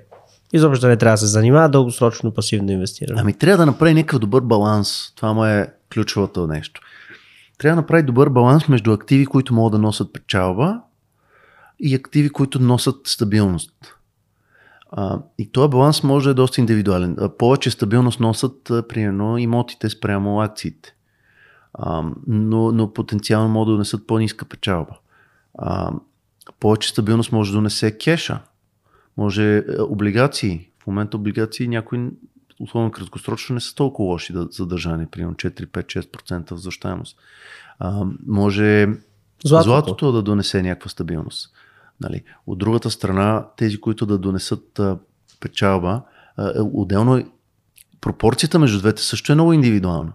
Колко, колко искаме стабилност и колко искаме така, може да понесем волатилност, ама искаме да бъдем възнаградени добре с, с нея. Това е много на база темперамент, на база възраст, на база доходи. Всеки си го, си го усеща сам за себе си и си гради един вид портфел. Ам, така че всички тия неща, които ги изобрих, са добри. Ам, от другата страна, тия, които могат да носят, нали, можеш, всъщност от тия по-стабилните също може да си купи някакъв индекс с големи компании. Примерно S&P 500 са най-големите американски компании. Може да е индекс с най-добре даже в световни най-големи компании. Това също е супер стабилно и супер адекватна пасивна инвестиция. И прави там 8-9% на година, мисля, че беше стандарта за S&P. Нещо ами да, зависи какъв период ти изтеглиш, може даже и повече да прави, примерно за 100 години да направи и 10-11%, като махнеш инфлацията, ще, ще отидат примерно на, на по-малко не, грубо казвам около 10% преди инфлация прави за, за 100 години. А, но, но тогава пък имаш и, то зависи и кой индекс гледаш, дали американски, дали други, защото има различни възходи или падежи. Има някои държави, дето може да се инвестира, пък те да тотално да, да има комунизъм, война и някакви други драми. Но това си че... вече доста рискова инвестиция, нали? В ами не, може, да според мен оказва се, че ако човек изгледа всички възможни данни и вземе цялата история, която се познава в момента, едно от най-добрите а, пасивни инвестиции е супер добре диверсифицирано портфолио от акции на големи компании, диверсифицирано в сектори, диверсифицирано географски. Това е най- най-добрата възвръщаемост има за пасивност. За спрямо пасивност. риска смяташ? Спрямо риска и спрямо, да, да, спрямо риска. И спрямо историята, която има в момента. И, и чисто и логично е да бъде така. Защото това са компаниите, които движат економиката, те се развиват, правят, произвеждат. Ако държиш а, а, само злато, примерно, златото не е продуктивен актив, то е пари. В определени моменти, в които това е ценно, то ще тръгва нагоре, но то няма дивиденд, няма ти не го отдаваш под найем. Само капитала печалба ти е единствения вариант. Само капитала печалба и то в, в периодите, в които другата система, която сега ползваме, се проваля по някакъв начин. Има инфлация, има недоверие към нея и така нататък. Имотите също и с имотите е много сложно. Значи имаш, много е трудно там да направиш диверсификация. Те носят подобен тип възвръщаемост, обаче имаш много повече минуси. Значи ти трябва да ги отдаваш под найем, трябва да са ти плътно заети под найем, за да има тая възвръщаемост. Ако не ги отдаваш под найем, някаква диверти... имаше изследване около 1% на година носят над инфлацията, а, което е много малко. А, Имаш пред капиталовата печалба 1%. Капиталовата печалба и то това е на много диверсифициран портфел от глобални така, имоти. Защото в България вероятно да носят повече, защото пазара е по незрял сякаш и още не сме Ако погледнеш назад, тук за последните 20 години са донесли повече, обаче м- колко, колко време ще е така? Ние не знаем. Тук хората, като кажат имоти, нали всеки си представя имоти в рамките на неговото полезрение. Той където живее, държавата, в която живее, градове, в които познава. Никой не си мисли да... Ли, по-малко е да, да инвестираш имот в Македония, още по-малко е в а, Перу, примерно. Нали? А, а ти за да имаш така глобално хубава диверсификация, ти трябва да, да, да сложиш от всички места. Това е сложно, то дори няма такъв финансов инструмент. Ам, сложно е, скъпо е, управление си изисква въобще много повече занимавка, не е пасивно. Сега ако си добър да намираш някакви много яките имоти, които са подценени, супер моде да направиш над средната възвръщаемост. Ама трябва да си добър в тази работа, па не всички са добри. Повечето хора търсят пасивна инвестиция. И, и, и, и може би така е по-добре, защото не може всички се занимават с инвестиции. А, ти трябва, ако си добър лекар или, или програмист или нещо правиш смислено, е нормално през свободното си време да искаш да, да ти е кеф не да ходиш и да ровиш за инвестиции. И по-пасивен подход ти е по-добре. Но то за повечето хора смятам, че пасивен подход е по-добре, защото активен подход предполага да разбираш. А, предполага да разбираш, да вкарваш енергия и, и знания, да. да, енергия, да. да. А, но изглежда лесно, сякаш ако си леко активен, че ще направиш някакви големи резултати. А хората, които са леко активни, обикновено правят мога да повече резултати от пасивните. Еми да, да. В инвестициите е така, ако, ако добре си направиш плана и, и дисциплинирано, дисциплинирано седиш вътре в тези инвестиции, ще си по-добре, отколкото ако търгуваш, влизаш в едно, бягаш, сменяш, търгуваш и така нататък. В общия случай, ако наистина не разбираш толкова добре инвестициите, със сигурност. Според мен е по-добре да си пасивен, отколкото да си малко активен. А, да, и обаче тук има един предразсъдък. Всеки си мисли, че разбира повече от, от средното. А, имаше даже и такова което Е невъзможно. Което е невъзможно. а, имаше и такова изследване някъде, че ако запитат, всеки си казва, че е за шофиране? Умен. Не, за, за, умен се едно е малко над средното умен. Нали? И то ако всички са така, то средното е друго. Средното е друго, да. Точно така. Да. Това е невъзможно. Надценяваме се. Това е проблем. Особено мъжете им чуш, че се надценяваме често. Да. Еми... В, в, в гледна точка на способностите. М- така, а по-добре е да приемеш, че, че си на средното ниво и тогава имаш по-голям шанс дори да, да вземеш верните решения за тебе. Да, да смяташ, че си на средното ниво. Да. Че, че нямаш предимство над останалите.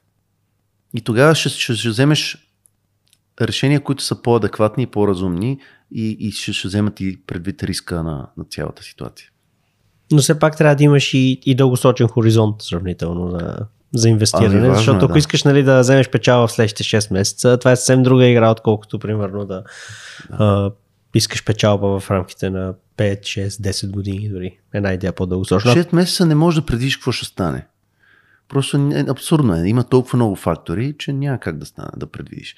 Но примерно за, за 5 или 10 години имаш много по-голяма шанс да предвидиш и тогава се изисква и търпение. Нали? То ако кажеш, че си пасивен инвеститор, не звучи много яко. Нали? Аз не искам да съм пасивен, искам да съм активен, нещо да правя. Живеем в такива времена, да трябва да си активен. Активно да си загуба парите. Да. Обаче, другата дума, която му използваш е търпелив. И, и в, в този тип пазари трябва да си търпелив, за да се случи това, което виждаш, че трябва да се случи. И някой път може да му отнеме много време да стигне там. Обаче ти ако нон-стоп летиш от едно на друго, слагаш в крипто, то тук падна, мани го няма да стане нищо, сега отивам в соларни паркове, слам, защото всички говорят за това, то докато, докато стане моя парк ще се раздуе, но ще има вече много такива, после ще избягаш от него, криптото пак ще надува или тогава, примерно, урана ще е, ще е интересен. И, и ако гониш така, не, не, не става. Няма как да си специалист от 100, 100 места. Ако станеш специалист в, няколко, в една или няколко сфери, такива по-нишови, и заложиш там и чакаш търпеливо, шанса да се възнаградиш добре е много по-голям. Да, мисля да те питам за психология на инвестирането, но мисля, че говорихме вече, нали ти каза доста за това нещо и още взето обобщението е, че а, трябва да, ако не разбираш и не искаш да задълбаш конкретна инвестиция, по-добре да инвестираш пасивно. И ако задълбаеш, нали, вече трябва да може диспропорционално да, да инвестираш в нещо, което разбираш добре. Ами да, ако мога да, да обобща правилно и, ли го? Ами да, да, така е и да, да, да просто да не си мислиш, че, че имаш предимство над, над останалите участници в пазара. Да си имаш за среден по-скоро, да не да се си имаш за среден, така по-добре. Риска е нещо, което хората като концепция не го, схващаме много добре. Някакси интуитивно не сме добри статистици, не сме добри в теория на вероятностите. А, има, има тук има много неща. Примерно, хм, риска не може да бъде устойностен. Риска е това, че от тук нататък могат да се случат много неща. Примерно за, за даден развой на дадено събитие, дадена инвестиция, примерно за биткоин. Има много пътеки, по които може да поеме развитието на това. А, но, но то ще поеме една пътека само. Макар, че в момента има много за напред. И ако го гледаш назад във времето, ти виждаш, ами той е вървял тук, виждаш му едната пътека, но не виждаш множеството други, които е можело да поеме. И си кажеш, ама то е много лесно, бе, то си върви тук. Да като гледаш назад, винаги всичко изглежда ясно. Изглежда много лесно назад. Но когато си в момента, виждаш, че всъщност възможностите са много повече и шансът ти да оцелиш точно тая пътека, която ще поеме дадена инвестиция, не е хич лесен. Особено краткосрочен план. И, и, и, и често пъти правиме грешни изводи. Много е опасно да си, да си окажеш прав поради грешните причини. И, и тогава си надуваш самочувствието. Да. И, и си кажеш, ама аз познах, бе, аз тук купих, примерно, не знам, имот в Банско, на, точно на дъното. И, а, и ти си мислил, че го купуваш заради някакви причини, то се оказало от други причини. И, и тогава това може да се оказало правилно решение, ама малко на късмет. На базата на грешните принципи на инвестиране, да. но все пак да е правилно решение. Да, да, да ти е донесло печал, то може да не е било правилно решение и пак да ти е донесло печал. Примерно, всяка, е, всеки един хазарт или лотария е грешно решение. То, то ще ти донесе минус пари. Обаче на един човек случайно ще му донесе много пари. И сега този, от гледна точка на това, че е спечелил, си кажеш, браво, много хубаво решение направи, че участва. Но нетно, той е направил грешно решение, просто по късмет е спечелил. То това винаги е лошо решение, защото там просто риск-рeward ratio в хазарта ти е против тебе. Е против тебе, да. Expected value е, е, е срещу тебе, гарантирано. И в казиното е така и на много други места. Да. А, и ти трябва да го осъзнаеш това нещо и да, да слагаш само там, където всъщност е в твоя полза. Където имаш, поемаш сравнително малко риск за добра възвръщаемост. Да. Тоест, и възвръщаемостта да, и да можеш да диверсифицираш риска, така че да не, да не залагаш всичко само в една посока. Дори да си мега много турбо убеден в нещо, което е мега много обещаващо. Аз, примерно за себе си, съм си казал, че над 50% от парите си няма да вложа в крипто, макар че го разбирам, следа го всеки ден, от много години се занимавам, обещаващо е и така нататък, ама всичко може да се случи и по-добре да това е риск менеджмент. Трябва да, да, да продължа, по, по-ценно е да продължа да играя играта, отколкото да съм all-in и да съм най-успешния. Примерно. Някакъв баланс между двете но това е това въпрос и на философия. А и то психологически ще е много трудно. Ако си 100% и примерно 95% си в крипто и в момента в който падне и почва едно гласче да каже, дали сега не продам малко, защото буквално ще загуба всичко, нали, ако отиде да. на... И шанс е да накрая да сбъркаш. А отделно в тая игра, понеже компаундинга е най- най-важното нещо. Е това е натрупването на с времето на, на не само на пари, но и на опит. Имаш а, е възможност за компаундинг в, ако седиш дълго време в едно и също нещо, а, но ако, ако бягаш много, няма как да се случи това нещо. Последен въпрос. Може ли да направиш прогноза за това какво ще се случи с криптопазара през 2023? Колкото и да е трудно, просто какво мислиш? Какво е твоето мнение? Че да. ни предстои? Абе, пак една, много е шумно в рамките на една година да се прави прогноза. А, аз това, което мога да кажа в момента, не, не съм сигурен, че ще му вярвам много. Гледам да не му вярвам, защото малко или много се влияе от общите настроения на, на пазара и на хора, които харесвам и, и, и мнение ценя. Ам, има някакво има някакво забавяне на инфлацията, което виждаме в момента, което е стабилно има големи спекулации, че ще дойде рецесия в Штатите. Това ще накара Федералния резерв да, да облегчи така политиката на затягане и да вкара ликвидност в, системата. Ако това се случи, след този дълбок спад, който видяхме на криптопазарите и на изобщо на всички рискови активи, това ще бъде много така позитивно. Но преди да бъде позитивно, може да има още така натиск надолу.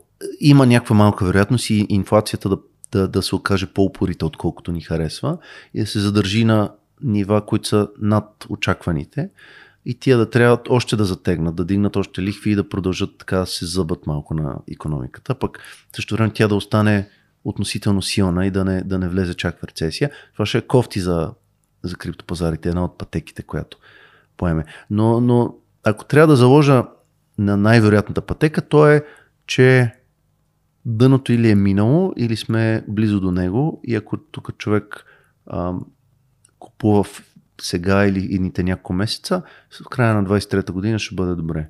А в края на 24-та година още по-голям шанс да бъде добре. Не. Благодаря ти Най-общо. много за това интервю. Благодаря и аз. А, за тези от вас, които ни гледаха до тук, оставете един лайк, напишете коментар. Аз лично чета и отговарям на всички коментари. До скоро!